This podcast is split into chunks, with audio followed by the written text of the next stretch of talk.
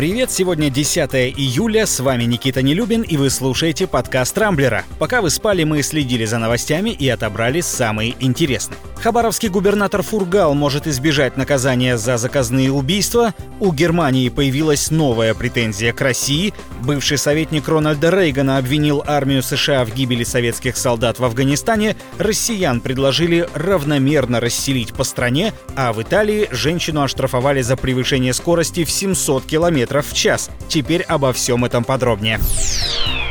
Безусловно, главным ньюсмейкером последних двух дней стал губернатор Хабаровской области Сергей Фургал. В минувший четверг его задержали по подозрению в организации нескольких заказных убийств в начале 2000-х годов, а накануне предъявили официальные обвинения. Однако чиновник вполне может избежать сурового наказания, ведь согласно 78-й статье Уголовного кодекса лицо освобождается от ответственности, если со дня совершения преступления прошло 10 лет по тяжким и 15 лет по особо тяжким преступлениям. Такого же мнения, кстати, придерживаются и пользователи Рамблера, принявшие участие в вопросе. 44% наших читателей уверены, что хабаровский губернатор избежит тюрьмы, а около трети считают, что его все-таки посадят.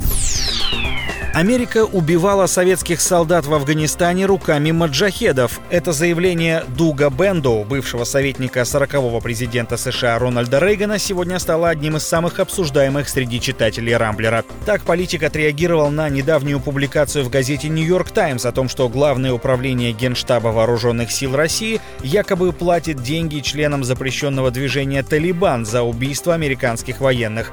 По словам Бендоу, власти СССР чувствовали примерно то же самое, когда Штаты поставляли афганским маджахедам оружие, из которого те уничтожали советских военнослужащих.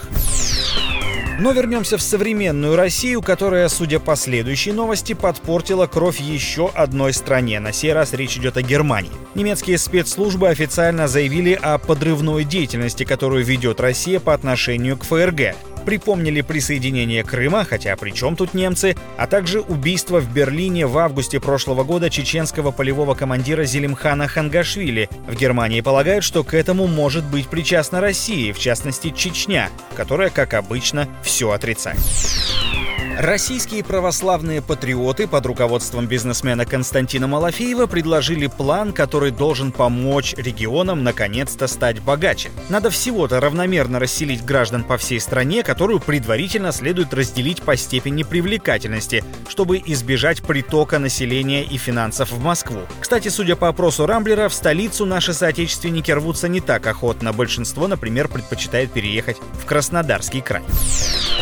В Италии женщину оштрафовали за езду со скоростью в 703 км в час. Такое нарушение зафиксировала дорожная камера, установленная на одной из загородных магистралей в провинции Анкона. Примечательно, что правило, судя по данным с камеры, нарушил автомобиль Ford Focus, который в принципе не способен развивать такую скорость. Тем не менее, владелице сверхбыстрой машины выписали штраф в 850 евро, даже не обратив внимания на неправдоподобные показания устройства. Теперь женщина намерена оспорить штраф в суде и потребовать компенсации. На этом пока все. С вами был Никита Нелюбин. Не пропускайте интересные новости, слушайте и подписывайтесь на подкаст по ссылкам в описании. Увидимся на rambler.ru. Счастливо!